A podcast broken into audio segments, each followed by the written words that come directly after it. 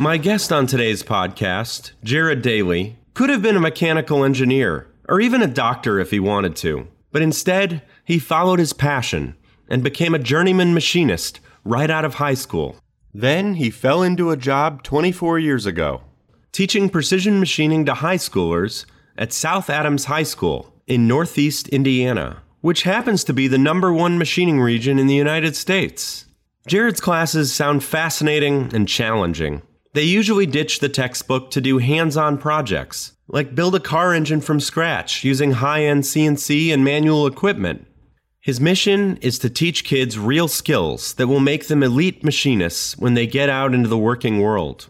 He wants his students to have the same confidence in themselves that he has, and to be problem solvers, not button pushers. This is Swarfcast, the podcast for professionals in precision machining.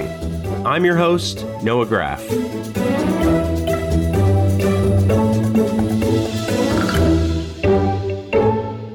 As listeners of this podcast know, my family company, Graff-Pinkert, has been buying and selling used machine tools all over the world for the last eighty years. Every day while selling machinery, we talk to owners of machining companies who tell us they want to expand their business through acquisition. We also encounter a lot of owners of companies who are ready to exit but don't have successors. This inspired us to start a new business service, Graff-Pinkert Acquisitions and Sales, in which we serve as consultants for precision machining companies who want to buy or sell their businesses. There are a lot of business brokers out there who can list your company, but for the most part, those people are generalists. They may not have even heard of precision machining. Another unique thing about working with Graff-Pinkert is that we often have a personal relationship with both the potential buyer and seller, putting us in a rare position to evaluate if the two parties are a good fit for each other. Go to Graff Pinkert dot com to contact us for a consultation to see if your sales or acquisitions needs are a good fit for our services. Mention this podcast and we will give you a free tabletop valuation of your company's equipment. Click on the link in the show notes. I am very honored to be with Jared Dailey, journeyman machinist and precision machining instructor at South Adams High School in Bern, Indiana. Welcome to the podcast, Jared. Hey, thanks for having me, Noah. This is a real pleasure having you. Today, we're going to be talking about uh, education of machining in high schools and, and beyond. And Jared, just tell me briefly where you're an instructor and give me a little background on that. Yeah, I'm the instructor at South Adams High School in Bern, Indiana, like you said. Um, we're about an hour south of Fort Wayne, about two hours northeast of Indianapolis, you know, to give everybody kind of an idea, since Bern's a little small town, very small population, um, nothing like from where you're from. We get students. What's the from population? Um, I couldn't even tell you. It's yeah, you we have uh what three stoplights. So pretty pretty small town. Okay. Our school. How many uh, people are in the high school?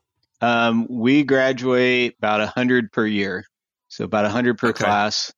Our surrounding schools are about the same size, but yeah, we get students and from so, seven different high schools. Yeah. Seven. Yeah, seven different high schools send to us. Um, so the different schools specialize in different classes. Um, South Adams just happens to have one of their vocational classes or C T E classes as precision machining. I see. So there's these seven high schools like in your district, and the kids mainly they go to that specific high school where they're at for their area. But then there's a few different specialties in various other high schools, and they'll travel from one to the next for that. Correct. They'll they'll take all their core classes, their English, their math, science, all those other classes at their home high school. Um, even the South Adams students will take that at you know the big building. We're in a separate building, and then they'll come to me if mm-hmm. they want to specialize in precision machining, um, engineering, you know, classes like that or careers like that. Now I want to get your story, which is sort of a lot of the story of how this program that you lead came to be. So take it back now. You've been there for how many years? twenty-four years? This is my twenty-fourth year. Okay. So give us a nice um, summary of how that happened. How did you get from where you were back then to where you are now? Okay. Um, well, I, I was on track to be an architect until I found out that that was six years of college. Um, and I knew college wasn't for me. I could have gotten the grades, you know, I was a good test taker, decent grades and everything, but I just didn't want to go down that path. Um, so my dad was a mechanic for okay. thirty years. And you years. were, I'm sorry to interrupt. You were a student at Adams, correct? I was a student at Adams Central, which is just north, um, one of the uh, rivals of South Adams. So uh, when it comes to football and other sports, Adams Central and South Adams are big rivals. But so I took the bus from Adams Central down to South Adams. My junior mm-hmm. year, I took um, an automotive class at South Adams. And I learned one thing from that class that was most important, and that was I liked working on my own stuff. I didn't want to work on other people's cars.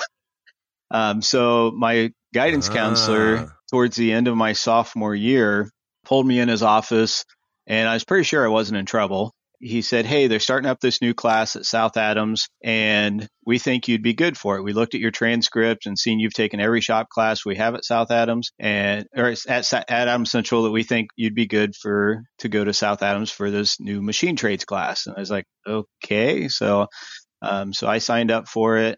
And the rest is history, as they say. But during that class, we toured a shop. Micro Precision was owned by Textron at the time. During the field trip, the older guys in the shop were talking about an apprenticeship. The first time I'd ever heard about an apprenticeship. The more they talked about it, the more I realized, hey, that's what I want to do. Wow, they're going to pay for my schooling. They're going to train me. And I get paid during the day. Wow, you know, what more can you ask for? So, yeah. Fast forward about just under two years out of school, I applied, got a job there, and less than two months later, I was accepted in their apprenticeship. And from there... You knew at the time that college was just not, that was not your thing. I look at it this way. College isn't for everybody. College is great for some people. Um, it just wasn't my path. Um, you know, I want my doctor, my lawyer, people like that to go to college. Um, in the skilled trades, yeah. um, an apprenticeship is our path to success. And for college, we didn't have a whole lot of money. I know now we could have gotten scholarships and stuff like that. You know, I tell students now, if you are going after a career that you need college, you can pretty well find somebody to pay for it at this point. You know, but in the skilled trades, you know, with our yeah. apprenticeships, the shops that we work for um, pay for our schooling. Very interesting. So, here's something that I'm, it, to me, it gets a little uh, ambiguous sometimes. The kids that go through your school, if they do go work at a production shop, the plan is for them to become apprentices after that, or do they come in with skills in order to get right to work, or it's sort of in between? I feel my job is to get my guys and gals ready straight for industry, you know, that, that when they leave class, they can walk in and be productive machinists from day one. Um, my goal is to train them to be true machinists that can walk in, use a print, use the tools, program the machines, set up the machines, create a good part. Basically, give me a print, get out of my way, let me do what I do. And we do real life wow. type projects in class. And so I'm constantly trying to put myself out of a job. You know, my job is to put myself out of a job so they can do everything themselves. Okay. So theoretically, if they excelled in your class, they might not need an apprenticeship.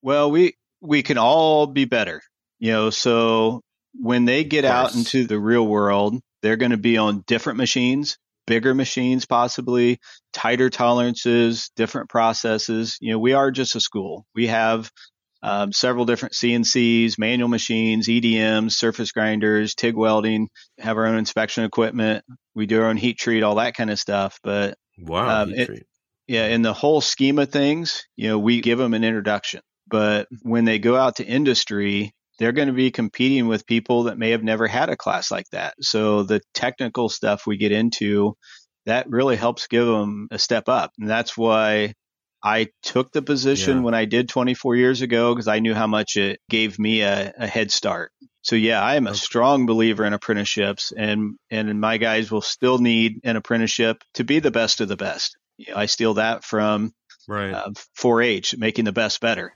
Also, to me, it seems like if they've gone through some preparation before they start the apprenticeship program, maybe certain kids that might have dropped out because they had a hard time beginning with the stuff, they come in already confident. Maybe some of the holes have been filled in, and so they can get off and running. Do you think that's something that happens too? Exactly. Yeah. Because who has a lathe mill sitting in their garage at home? You know, so most of the students I get mm-hmm. when they come in, they've never seen a lathe or mill before in their life. You know, so you know, we still start out with manual equipment, give them a taste of that, still use a file. We still go through the basics, but then we get into fourth and fifth axis machining, C N C lathes, almost anything you can think of or you can imagine in a in a high school shop. Um, and yeah, the confidence level, that that is a big part of it. And since they've never seen it before, and yeah. since so many schools don't have quote unquote shop class anymore, um, they don't even know what metalworking is until they come in. So yeah, I, I like that you said the confidence, because that is. Yeah. Well, I, I could just see like, all right, somebody, first of all, it probably makes some people know if they're interested or not in it. It also, I could see sometimes you start something new and it's a challenge and some people just kind of go, ah, never mind. But if they've already got a background, they've already got a confidence, they already, maybe they know that it's something they're interested in already. Maybe they're less likely to just wash out right away. Right. Um, yeah. Yeah. Most of the students that sign up, it's they've heard about it through the grapevine, seen their friends or or their other students in their school bring back projects and stuff that we've done, and or seen us on Instagram or the different projects in different aspects. And so they kind of see that and, hey, I think I want to do that. And one thing we really stress, and I'm sure you know most of your listeners know, that math is a strong part of machining. So we have some math teachers that help us recruit the right students uh, to get in there too. Mm-hmm. Interesting. Okay, let's take it back, because the evolution of this course that you instruct, I think it, it seems to correlate a lot with your own path. Okay, so we'll take it back. You said you took the class when you were a junior or senior. You went to work, became an apprentice afterward. Then what happened? Okay, so uh, my senior year, I started the class. Um, we were the first class at South Adams, you know, so it was with a, a new teacher. Uh, he'd taught classes like this before, but at South Adams, he was a new teacher. Um, new advisory board, you know, new to South Adams. Um, there was twelve of us in that first class just in the afternoon. I'd started machining at Adams Central, but they only had little South Bend lathes that barely worked, a Bridgeport style mill that kind of worked, and a mm-hmm. surface grinder that nobody knew how to use. You know, so once I get into that class, I was able to be a teacher's aide, you know, back at Adams Central and, and help get some of those machines going again. And then one of the local printing companies needed a maintenance person, you know, that could do machining. So they contacted the school, and I actually had to wait um, until after Thanksgiving weekend to start. So you were had, still you were still a student at the school, but you were also being uh, a special helper in the class. And then you got, while in school, they you got contacted by somebody who needed someone. Is that correct? Yeah, the, yeah. The company contacted the teacher, you know, of the machine trades. Um, Steve Tumbleson is his name, and they said, "Yeah, we've got you know a couple that may be interested." So he talked to me about it. So I waited till that Monday when I turned you know, after I turned eighteen, so I could actually start. And so I started working in the maintenance department. Basically, I walked in, great people there, but you know, it's a, a printing company, so newspapers have to get out. uh, yeah, that mm-hmm. was back when there's newspapers. And so it was, hey, we need twelve of these nylon rulers. There's a lathe, tools are over there. I got to go fix a machine. It's like, uh, okay. I never that's used carbide new, tooling but before. It's a great never experience. Machined nylon. Oh, yeah. Yeah. I never, never machined nylon before. And the lathe was a lot more complicated than what we had in class. But hey, it was either learn how to do it or leave.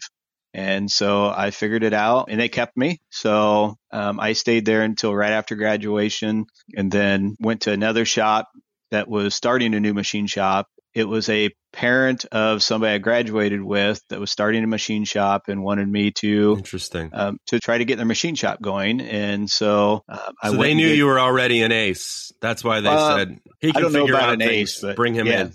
Yeah, I, I grew up in a family where we didn't hire plumbers, we didn't hire electricians, we did everything ourselves. Oh, so, like total opposite of me.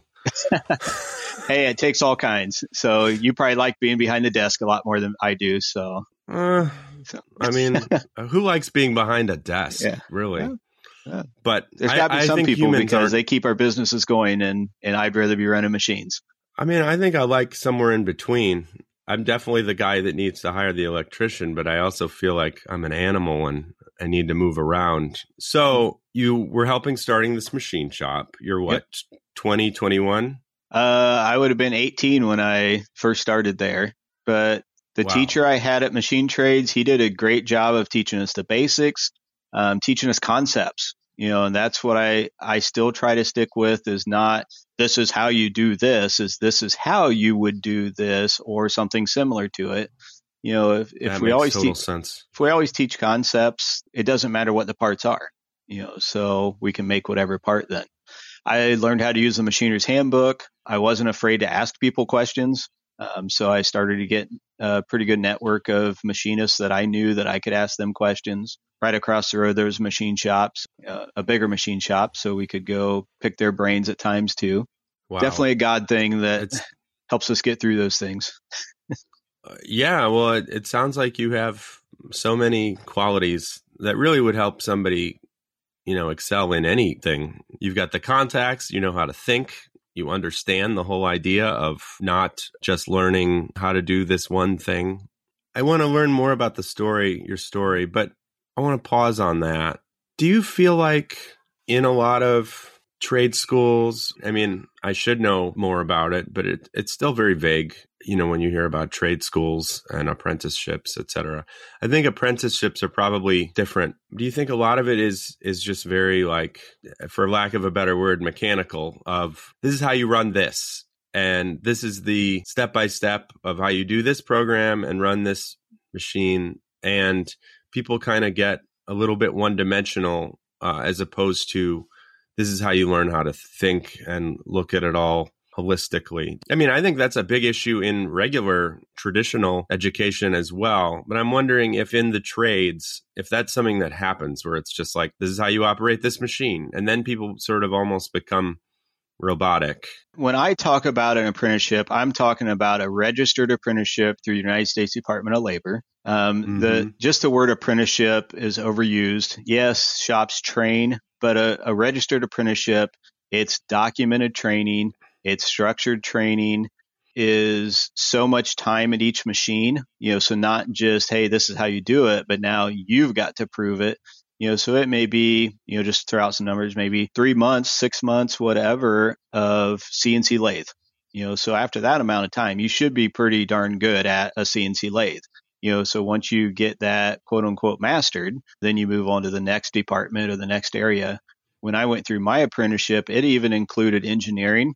It included going through the assembly area where we assembled assembled the machines, connecting rods to pistons for engines, um, where I went through mine.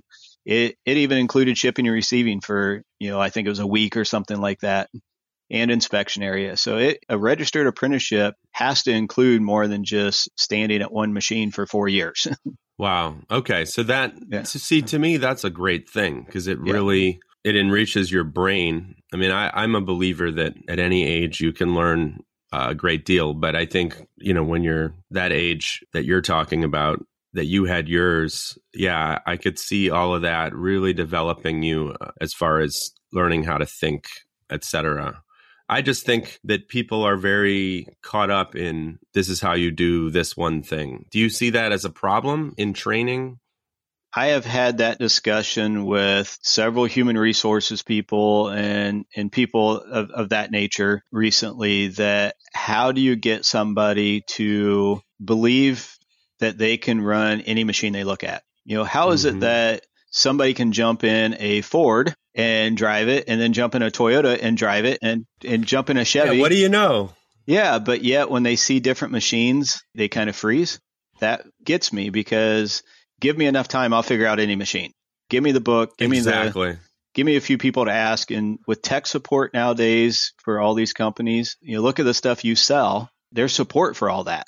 Somebody's got the answer. And I think that's, so that's, a, that's for me, it's frustrating as a machinery dealer, because mm-hmm. I'm like, yeah, it's a Swiss machine. Come on. Oh, this has got Fanuc control and this has got Mitsubishi control. Like, yeah, you can learn that or whatever. Yeah, feed holds, feed they holds. They both have Fanuc control. Yeah. yeah. You got to be willing to go play with the machine and and not be afraid to hit the wrong button. You know, just make sure you know where the emergency stop is. Do you think that people are are afraid of screwing up? And that's why they are afraid to learn some other system. Maybe they aren't given that comfort level. I see that a lot in schools nowadays. That's probably one of the biggest things I've seen over the twenty-four years is that, yeah, the confidence level of today's youth um, is not as high on things they've never done before. I think standardized tests hmm. and things like that have gotten them. Um, I tell my students, they hear me say it multiple times a week, if not a day, that my goal is to fail one hundred times a day. Because if you're not failing, you're not learning anything. And that's, you know, I try brilliant. not to hurt anybody or hurt any machines or break any tools, you know, but think of how many times you misspeak or that you say the wrong word. Or some people will say the wrong word in a conversation and just freeze and freak out. You know, if I misspeak, I apologize and, okay, this is what I really meant. You just little things like that. Yeah. And, and hopefully that teaches them that it's okay to fail as long as you get back up. Very interesting. So that's something that you try to emphasize to your students in your class, just the comfort of and demonstrate trying something. And yeah. All right. So back to the story now. Mm-hmm. You had helped start this machining company. You're still young, fresh in the in the production world. Your teacher needs you to substitute something at the other school. What what happened then? That first shop I went to after high school full time, I was there for about, I think it was about a year and a half. And the shop that we toured my senior year, Micro Precision, had a ad in the newspaper back, you know, for the classifieds for the help wanted. Wow. You know, have to explain that to kids nowadays. And it said must have five years experience. Well, at the point I had about a year and a half, but hey, you know, what's going to stop me from applying? So what are they going to do? Not hire me? And so I applied and got the job and went through the apprenticeship. And towards the end of my apprenticeship, the whole time I'd stayed in contact with Mister Tumbleson, and he had kind of tricked me into teaching an adult class. He said, hey, you know, would you teach it? I said, no, I, I'm an extreme introvert. I hated talking in front of classes and giving speeches and stuff, you know, when you had to in high school. And, you know, there's no way I can do it. You know, give me a machine and I'm pretty confident. You know, put me in front of people and nah. And he said, ah, you can do it. Um, he just said, come to adult class and just see how it goes. And so I sat in the back of the class. And the first night, he, you know, kind of had me help a couple people. The second night, I I showed up and he was, um, hey, you know, why don't you go show that person? You know, we, he he missed last week, you know, so it was kind of a live demo. And you know, before you know it, you know, I was kind of teaching that class, team teaching it with him. Mm-hmm. Then the next semester, he talked me into doing a class by myself. You know, so it, it scared me most that I was at the time twenty-two and there were people in those classes that was old enough to be my dad, maybe my grandpa at the time. Funny. He said, you know, when they walk in, they're there to learn machining and you know more about machining than they know. So that kind of gave me the confidence then to just go in and show them what I knew, you know, show them what people took their time to show me. And basically paying it forward to to those people wanting to learn the trade. And it was a lot of people just wanting to do it hobby-wise. There was a few people that was career-oriented. There was even the first class I taught, a few high school students. You know, they couldn't fit the class in during the high school, but they wanted to take machining. So they came to the adult class, the night class. I was single at the time, so you know, I had all kinds of vacation days. At the time when I was there, um, I had five weeks vacation. And so, you know, what's a twenty-something-year-old, you know, need five weeks vacation for? Um, so I would That's use true. vacation days just to go sub. Could you just go a little further? How does it make you feel when you help someone else? Does it, my, my guess is it's more than just uh, I'm giving back. and that's a great thing, and I feel good about that. Is there a certain exhilaration you get when you're with someone you're teaching and you see an impact? Is there an energy that that, re- that releases in you? Seeing the aha moment, you know, when a kid's frustrated, can't figure it out, or even the adults, you know, they, they can't figure it out, can't figure it out. All of a sudden it clicks and you, you can see the aha moment on their face and they kind of see the connection where they can use that, not just in machining or something else. Um, yeah. that, that's probably the coolest moment. You know, it, I, I can tell that you have an aptitude for machining, and it seems like you also have a love for the processes and how it all works, et cetera. Is there a certain exhilaration, though, you get from teaching that you don't get from working in the shop? I mean, there's a reason that you've been a teacher for twenty-four years, twenty-five years, and didn't stay in the shop. I think it was when we, we talked um, before the interview, I said they were talking about shutting the class down twenty-four years ago, and I knew how much it helped me get started. Uh. Um, so I had to give it a shot, um, see if I could do it. I said I would give right, it five because years. The, because um, your teacher years. was leaving, correct? Yes. Well, they needed somebody, and I had just in the process finished up my apprenticeship.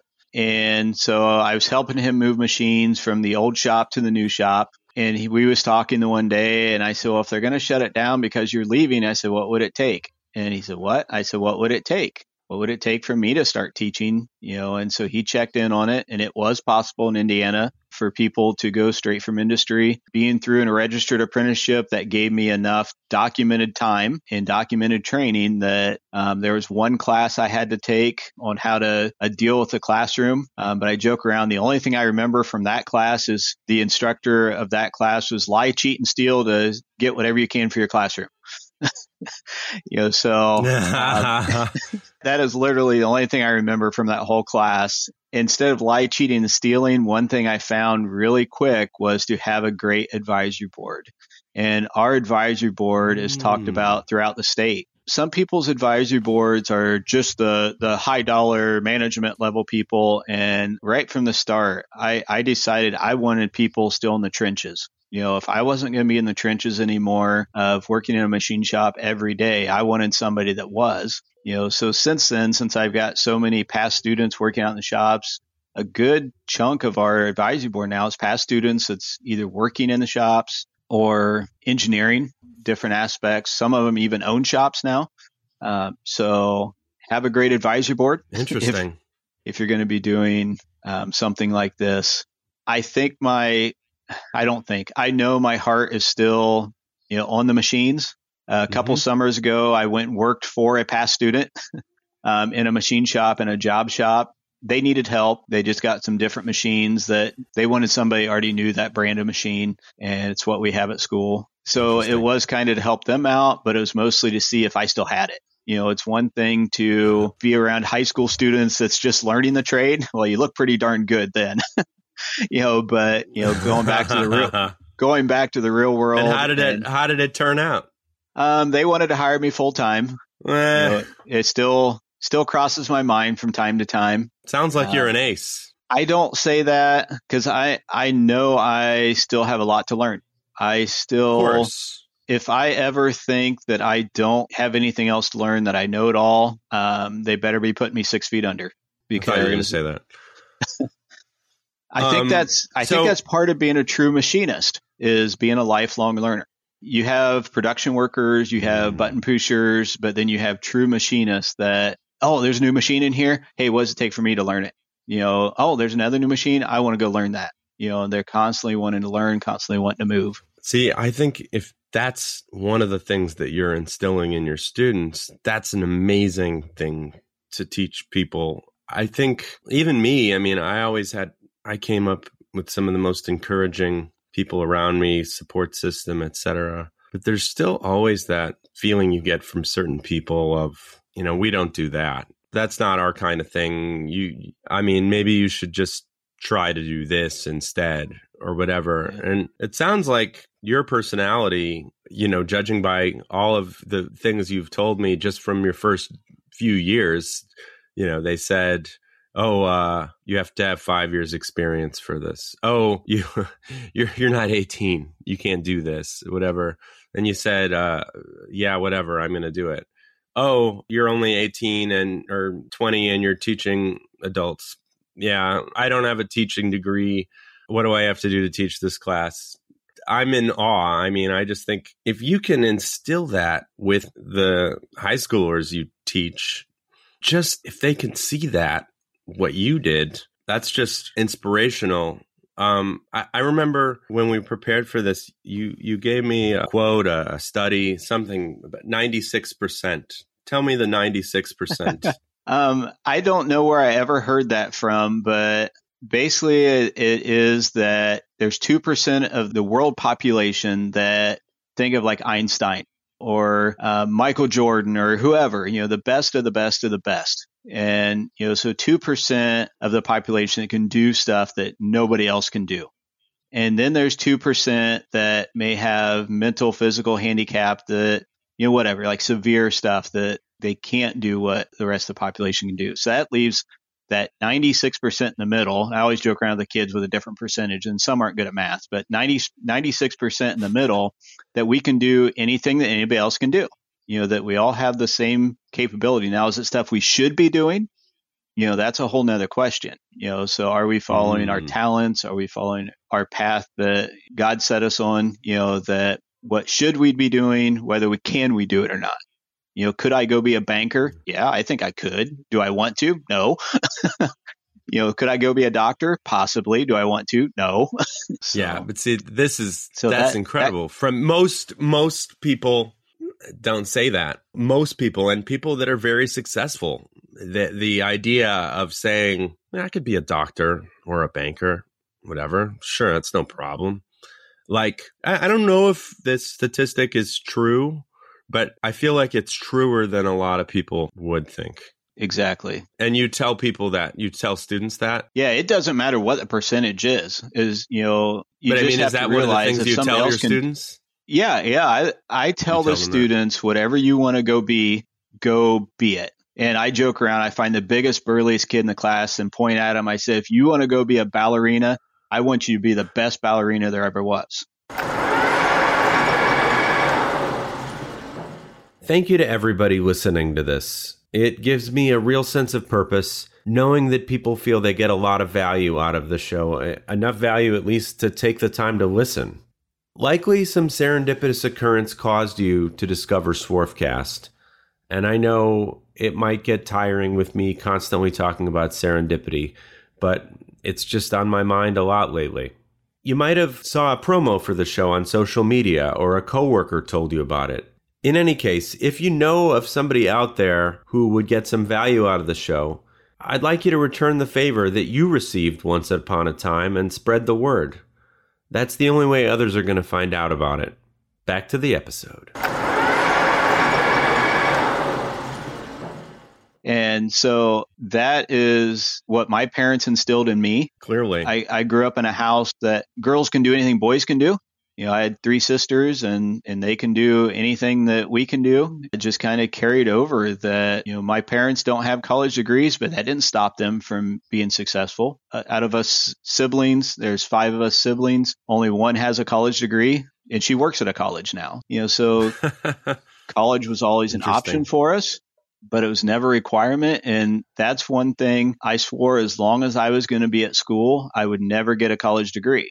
Because the first parent-teacher conference I have, and I'm talking to the parents of students, and especially those students that are maybe C D students in the core classes, and I tell them, well, I was making fifty thousand dollars a year in Adams County, Indiana, and I didn't have a college degree, and that was four years out of high school. I was making fifty thousand dollars. What? I, wow. And I explained to them that, you know, how apprenticeships um, work. Since I've been at the yeah. school, guidance counselors know about apprenticeships now. I've been preaching it for twenty-four ah. years now. We celebrate National Apprenticeship Week, um, which was just two weeks ago. Cool. I make sure parents, I make sure everybody that'll listen, you know, knows about the value of registered apprenticeships.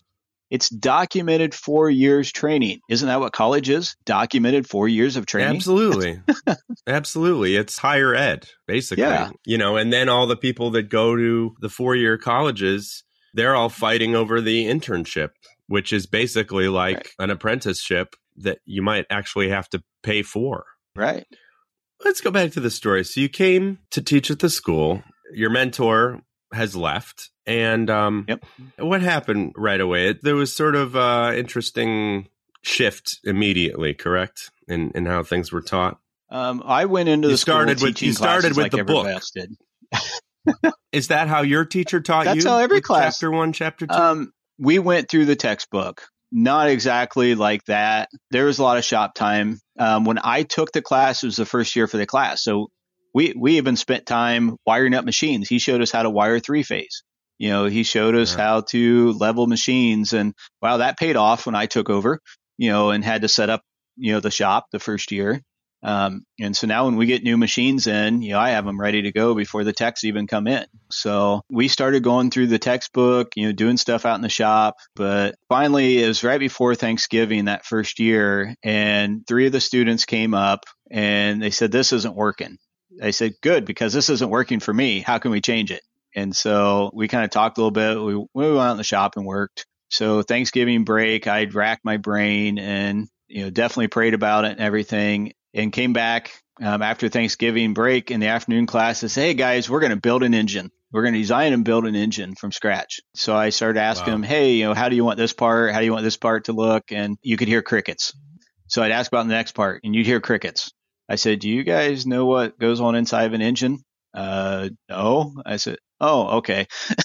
So we went and worked out in the shop Monday, uh, the rest of the class period. And I went and borrowed a video from our auto teacher on the inner workings of an engine and showed it the next day. So they had an idea of what we were doing. And we basically designed an engine on the chalkboard, um, had colored chalk for the different wow. parts. At night that first year, I'd take pictures of the chalkboard, go home. I bought AutoCAD L T, kind of dates it right there. If AutoCAD L T two D was awesome back then. And what year was this? nineteen ninety-five? Um, uh, no, that'd be two thousand. That'd be two thousand. No, I, I graduated. The first class was ninety-three, ninety-four. Um, the first year I taught was the two thousand, two thousand one. So this would have been fall of two thousand. Okay. And so, okay. so we, we went through Machinery's Handbook for fits and allowances. We went through strength of materials. We even made a dummy connecting rod and, and stress tested it. So we went through a lot of the engineering, um, and then every student individually made all our own parts for their engine. And towards the end of the year, we were getting done with the engine parts and assembling and everything. And we had one cheerleader the whole time. Um, our auto teacher, Gary McMillan, he was my mentor that first year. He was my auto teacher my junior year. He was like, oh, that's cool. Yeah, you guys are going to get Jared. An engine running, you know, cheering us along. Well, I'd got all the parts done for the demo parts that I was doing, and we couldn't get to run. You know, so he came over after school Jared, one night. I want to yep. I want to interrupt you one second. Yep.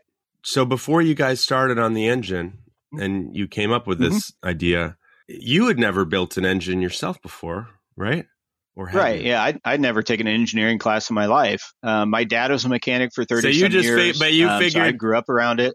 Okay. So you figured, oh, I can figure this out because your dad had, was a car mechanic. Yeah. An auto service tech. Yeah.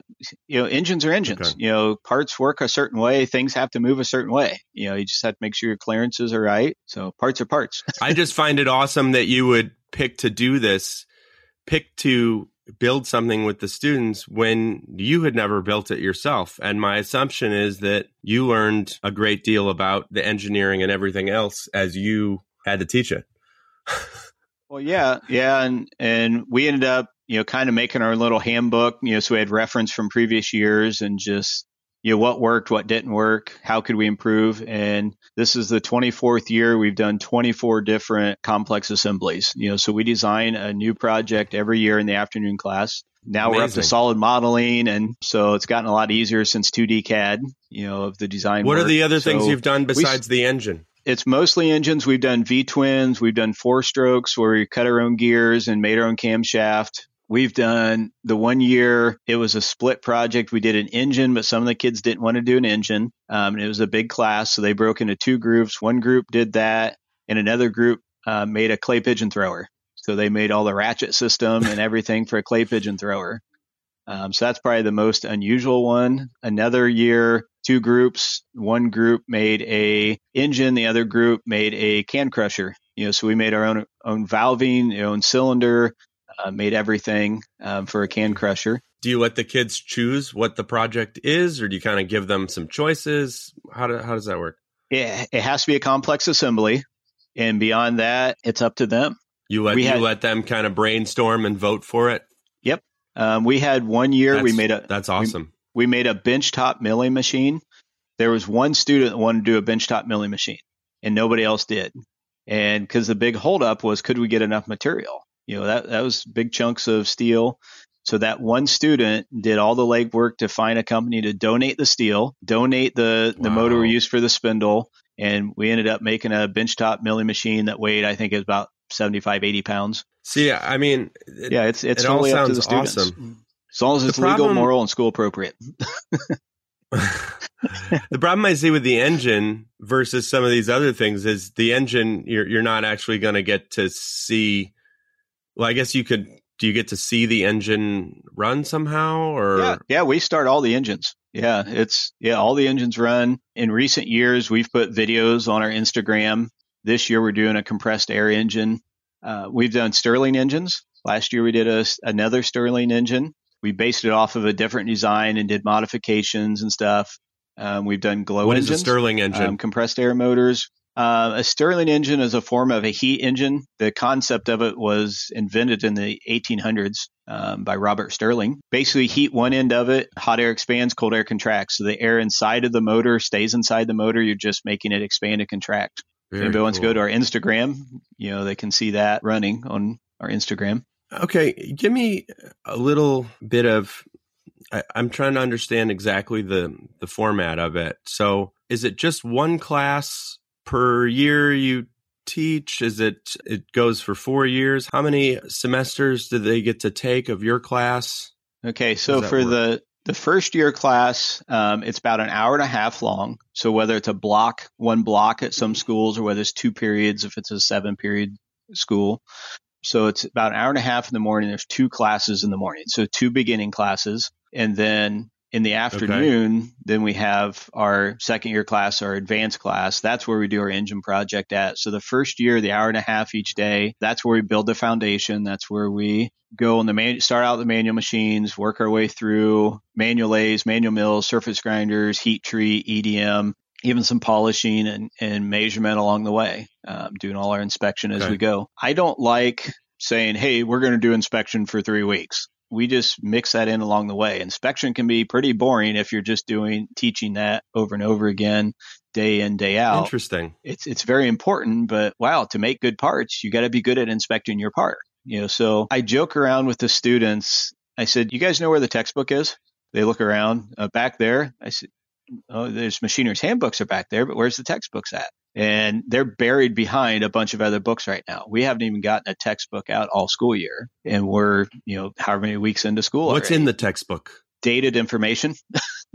Like it, what? The basics are in there. You know, the basics are in the, the textbook. But, you know, when you have. About what? Um, how I don't know what the basics would oh, even be. Oh, okay. Um, feeds what it and would, speeds and yeah, how you would calculate speeds and feeds. We do it in class. We do it at the machines. We do it, you know, on the whiteboard. We do it live instead of reading through a chapter and trying to learn it from a book. Okay. Trigonometry, shop math, parts of a lathe, parts of a mill, all that that kind of stuff's in the textbook. My opinion is, you know, when it comes to a say a manual lathe, if a student can use a tailstock on a lathe and make awesome parts and, and utilize that tailstock in every way possible um, by offsetting for taper and do whatever. Does it really matter that they know what it's called? No. Yeah. So I know that will get a lot of people fired up. In turn, as they learn how to use it, the first few times it may be that, you know, can you show me how to do this one thing again on this one thing? And I'll joke, okay, that one thing on that one thing, how about you show me that one thing? And then I'll I'll repeat, you know, it's a tailstock or whatever the part is over and over again. And then before you know it, they're calling parts by the right names. And so instead of memorizing mm-hmm. in a textbook, we are on our feet learning. And that's, I think, the key to the class, that we're thinking on our feet all day long. Do you give them exams? We still have a few tests along the way. You know, we, we do trigonometry, we do speeds and feeds, and we don't have as many tests as most classes do. And still, when it comes do you to test them to do you test them to make something on the lathe and see how it comes out? Their projects. Basically, I look as their projects as being tests. You know, so if they can make a good project. Okay, so you I, grade them on projects. Oh, oh, yeah. Yeah, they do their own inspection. You know, so they'll make okay. the project according to print. They'll do their own inspection and complete a an inspection sheet. Then I will grade the part. You know, so I'll go through and inspect it. That's how I know whether they can measure right. Nice. And whether they can make a part right. You know, so they get points of whether they can hit the dimension. Understood. And they get points of whether they measured it right. So that's why I tell them, don't lie about a dimension. You know, so if they know they measured wrong, then they need to write down that wrong measurement, and they still get some of their points because I know they can measure right. Yes. When we go to okay, so contests, most of the grade, um, we don't spend a whole lot of time on what's that? I said everybody's, you know, preoccupied with grades and ratings or whatever. So you still grade, but it's more, but you grade their projects and how well they do on them. A project in my class is worth two hundred points. A written test is worth one hundred points, because as machinists, we're going to get paid for what we okay. do, not for what we can say we can do on a piece of paper. Very interesting. So you, you mentioned that you have some good advisors, but I know that you have to deal with some people in the administration who, who may not get it. W- what are your experiences with them? It, it sounds like a lot of the times you just say, well, it's, it's kind of my way or the highway. Is that is that sort of what you... What you tell them? Well, not that way. When I get a new administrator, I'm on my fourth superintendent, my fourth principal, and fourth C T director. And I'm not afraid to say this on a podcast because they all know I've said it to their face. I try to be friendly and everything. And then I tell them, you know, you're not my boss. And the look on their face is priceless, you know, but then I explain. If I worry about trying to keep administration happy, I'm not going to be able to keep our customers happy. And the customers, as in places like Hoosier Pattern, Micro Precision, O and R Precision, L H Carbide, you know, it's just, I could keep listing the companies. They're our customer. If we can't keep our customer happy, then I can't worry about keeping the, the bosses happy. You know, so instead of trying to keep the boss happy, keep your customers happy, and the boss will know that, you know, you're doing your job, and then that makes them happy, right? You know, so know your customer. Our customer is not colleges. It's not the welfare office. Right. It's not administration. It's not even the guidance counselor office, you know, to make sure their transcript's right. It's their career. I challenge my students to think about their customers, and I challenge their customer to be their forty-year-old self. Because think about where you, you were when you're forty years old. You know, when you're forty years old, you probably have a family, you probably have a house, you probably have kids. So what's it going to take to be successful at forty years old? That makes an eighteen-year-old think about things a little bit different. Do you have standardized tests that you have to give in your class? Do they hold you accountable in any kind of way as far as a certain curriculum? We have a NIMS test. It's National Institute of Metalworking Skills. So we do those. So that's kind of our measurement um, that we can go by. Um, what are those? The is NIMS like are national micrometer, or is that like it's all on the computer? For the first okay. test, it's all in the computer. Job planning, benchwork layout, measurement, material, and safety are the two first tests you do. For the most part, there's a project you have to do and get one hundred percent on. Otherwise, you do it again. And then you have to pass the test online to be able to get the certification. So we still do those. Um, we kind of do those as filler projects. So those those are almost back of mind for us, just enough to...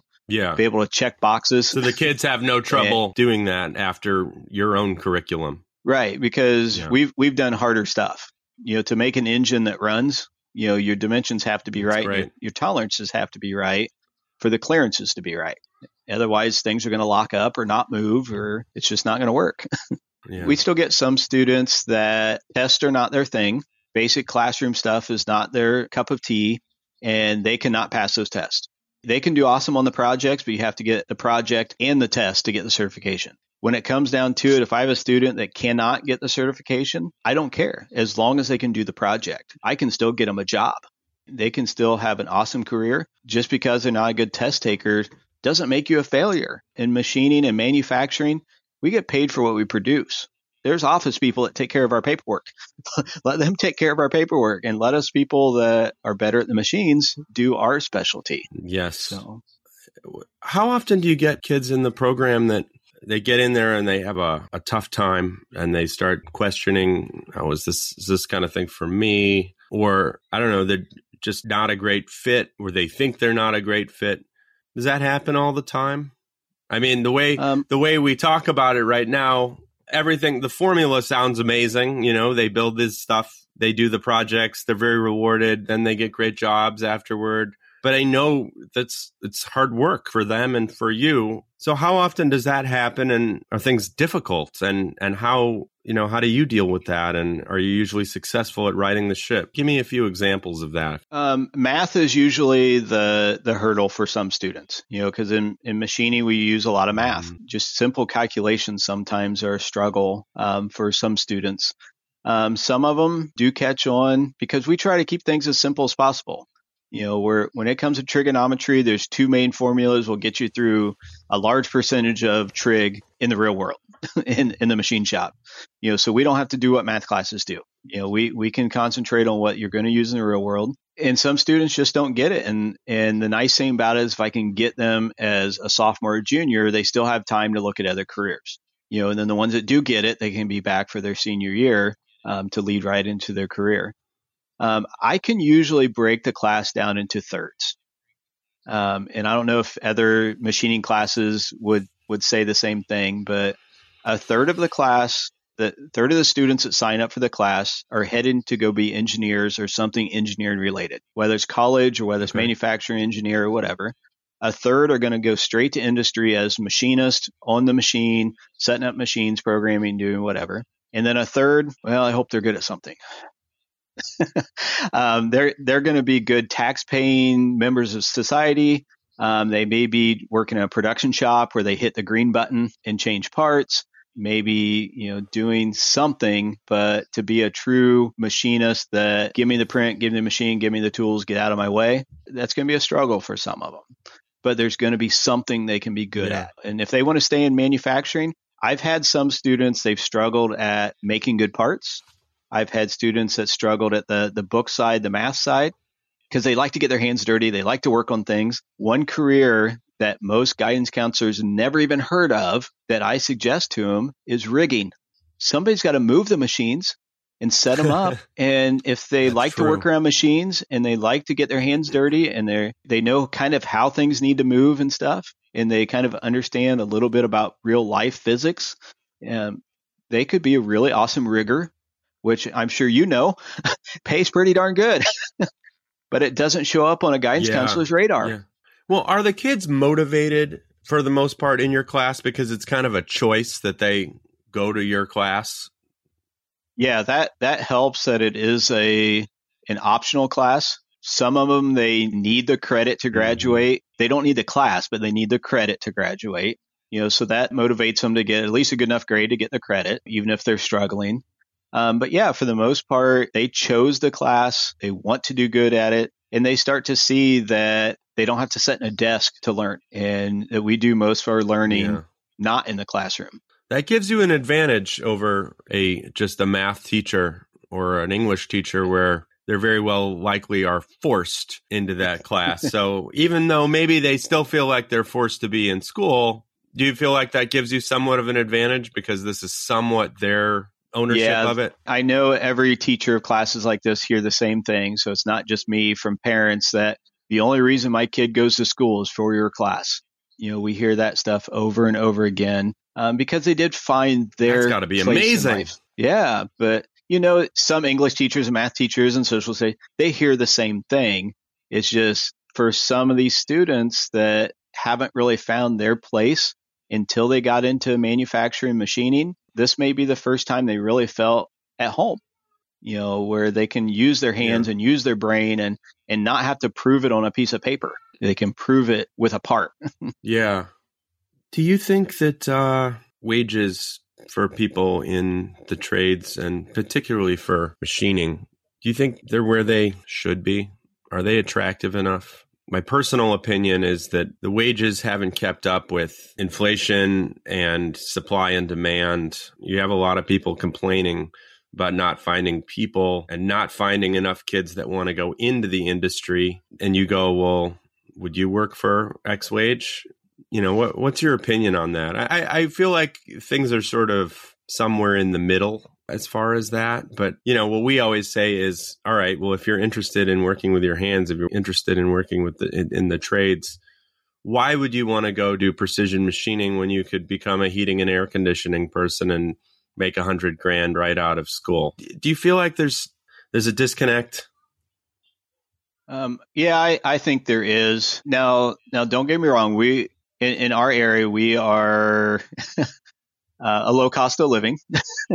um, yeah. You know, so yeah. We're very rural. So, but still, you know, we have machinists in our area making eighty thousand dollars a year. You know, no college degree, and have a a forty hour week. You know, so you know, maybe just a little bit. Right, and eighty thousand a year in your area is probably like a hundred in another area. Exactly.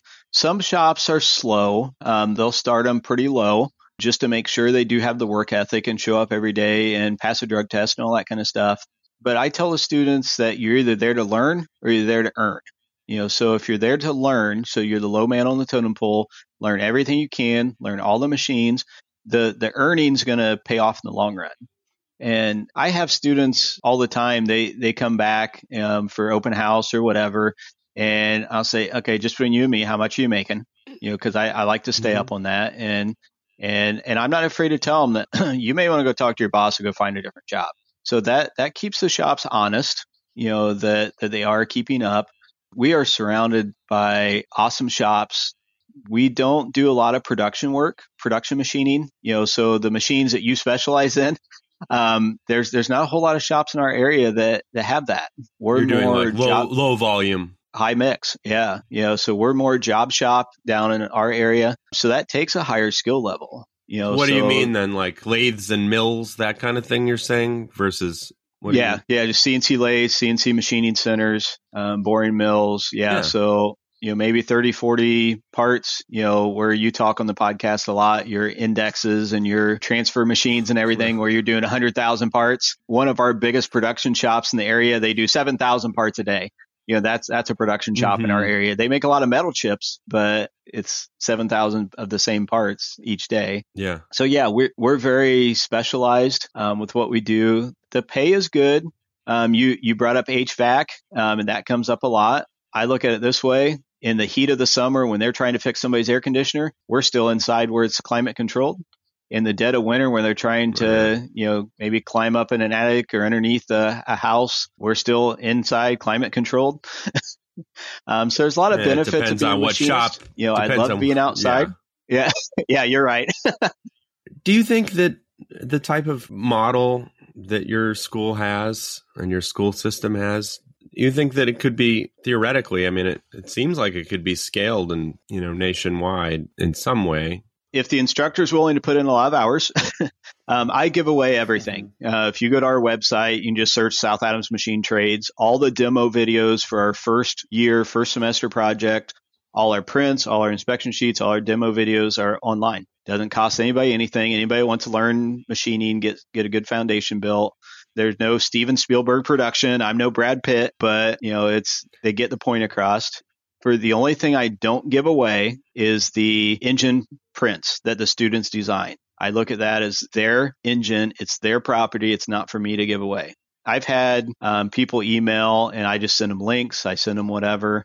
We had an advisor, an instructor in Indiana was in a bad car wreck a few years ago, was in the hospital. His principal got a hold of all of us teachers in the state and said, hey, we've got a sub, but they don't know machining. Can anybody help? So I just sent them a link to our website and that kept their class going. You know, so they used our prints, our videos. So yeah, it, but the it thing could, is, could be transferred. There's, oh, you so you're saying this, it's, it's for other teachers. They could take your curriculum from it. But yeah, I, yeah. I mean, it's just not the same as having something structured in place like yours. I mean, I know that you basically designed and built what you do in a, in a way. Yes, you took it from somebody else and you ran with it, but it seems like just theoretically more school districts around the country could do something like this if they had the right guidance. Yeah. You think I'm structured, and the way I say that, people think I'm structured when they see I, what we do. They think we're structured. We are probably the most unstructured classes out there. um, because I try to run it like the real world. So you've been doing this twenty-five years. Uh, twenty-four. twenty-four. You know, how have you seen it, the kids change? You know, everybody likes to complain about the newer generation. Oh, they don't have attention span or whatever. Are, are you seeing a lot of, you know, I know there's a lot of exposure to this kind of stuff on YouTube. You know, in a way, we're living in a in a time of, of a lot of do-it-yourself as far as teaching yourself, et cetera. What are some of the the bad trends you're seeing and the good trends you're seeing as far as kids these days and their influences, et cetera? Start with the bad and then go with the good. I think students nowadays still think they have to go to college to be a success. I still think they're hearing that too many places. I've seen a lot of students, which everybody probably agree with, spend too much time on the screen. But as a C N C programmer, we need to spend a lot of time on the screen. So we just need to kind of manipulate that screen time from video games to things like Esprit or Fusion three sixty or Mastercam or things that are productive screen time. So those are probably some of the biggest things that I see that that's a hurdle. Kids or, or young people nowadays, for the most part, they think the answer's in the book. And this machining's real life, you know, so the answer is not in the book all the time. Yeah, we need to look up speeds and feeds. Yes, we need to use the book for clearances and fits and allowances. Yes, we need to use the book for this and that. Do you think that that's you know, changed? But, that's something that's changed uh, yeah, in the last two yeah, decades, or is that basically the same? No, I think that's really changed. I think that when I first started teaching, we spent maybe fifteen minutes on how to read a steel rule. twenty years ago, you know, students were still working with dad, grandpa, uncle, you know, whatever, you know, building stuff. You know, nowadays it's go hire somebody to do it. Well, who are you going to hire? You know, if nobody can do it, we have to teach a lot more of the basics because there's no longer quote unquote shop class in most schools, you know, to teach the basics. So we're starting out from ground zero instead of assuming they know how to read a tape measure, assuming that they know sharp pieces can cut you. You know, so we spend a lot of time on safety, a lot of time on the basics to make sure that when we do go out in the shop, it is going to be safe and they are going to be productive. So are kids as good a listeners now as they were back then? Are they better? I always joke around the, the vast majority of my class is A D D, A D H D, but then again, so is their instructor. So, so it's all fair that way. They're an I N T J. But has it changed? Is it the same? The attention span has gotten shorter, but okay. Since we're moving around a lot and we're constantly moving from one thing to another, if you get the most A D D kid in the machine shop and you get them hooked on what you're doing and they get interested, they have some of the longest attention spans you've ever seen. You know, once they get hooked, it's just in the normal classroom, the, the classroom teachers, yeah, they're not required to sit in a desk. I have some kids that never sit in a desk. They walk in and they stand the whole time. That doesn't bother me. Yeah. You know, even if we're doing a classroom lecture, you know, they could be standing. Well, I'm standing too. So what's the big deal? Yeah. Um, so yeah, attention spans and changed. Then, the basics have changed. Okay. And what is the best thing you've seen about this new generation? Um, some of them's not scared of technology. Um, some of them's not scared to hit that button on the machine. There are still some that they're worried about, you know, breaking the machine or breaking something. But some of them, when we sit down on the C A D C A M software, they'll just go crazy with it. You know, where in the past that used okay. to be something that they would struggle with. Do you have anything else you'd like to say to the people of the world? This has been fantastic. Just want to thank everybody that does help out their local schools. Um, we all need it. When I do leave the school, you know, that's one thing I won't ever be able to just leave education. I know I will have to stay with helping whoever takes my place and whoever the local schools are. So if you're in manufacturing, find out who your local teacher is. Get to know them on a first name basis. Give them your cell phone number for when they have problems, and don't be afraid to bug them because you're probably not bugging them. Sometimes we need that real life, full-time machinist to talk to just to have some adult conversation. Fantastic. Thank you, Jared. Thank you, Noah.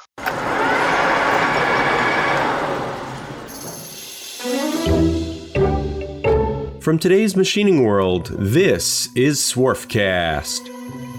If you like this podcast, please subscribe to the show on your favorite app and give us a five-star rating and a review. And don't forget to tell your friends about it. Follow us on Facebook, Instagram, and todays machining world dot com to join our mailing list, read episode summaries, and watch extended interview videos. I'm Noah Graff. My occasional co-host is Lloyd Graff. Our managing editor is Ridgely Dunn. Our audio engineer is Patricio Garcia. For information on advertising or to submit an idea for a future podcast, follow the contact information at todays machining world dot com.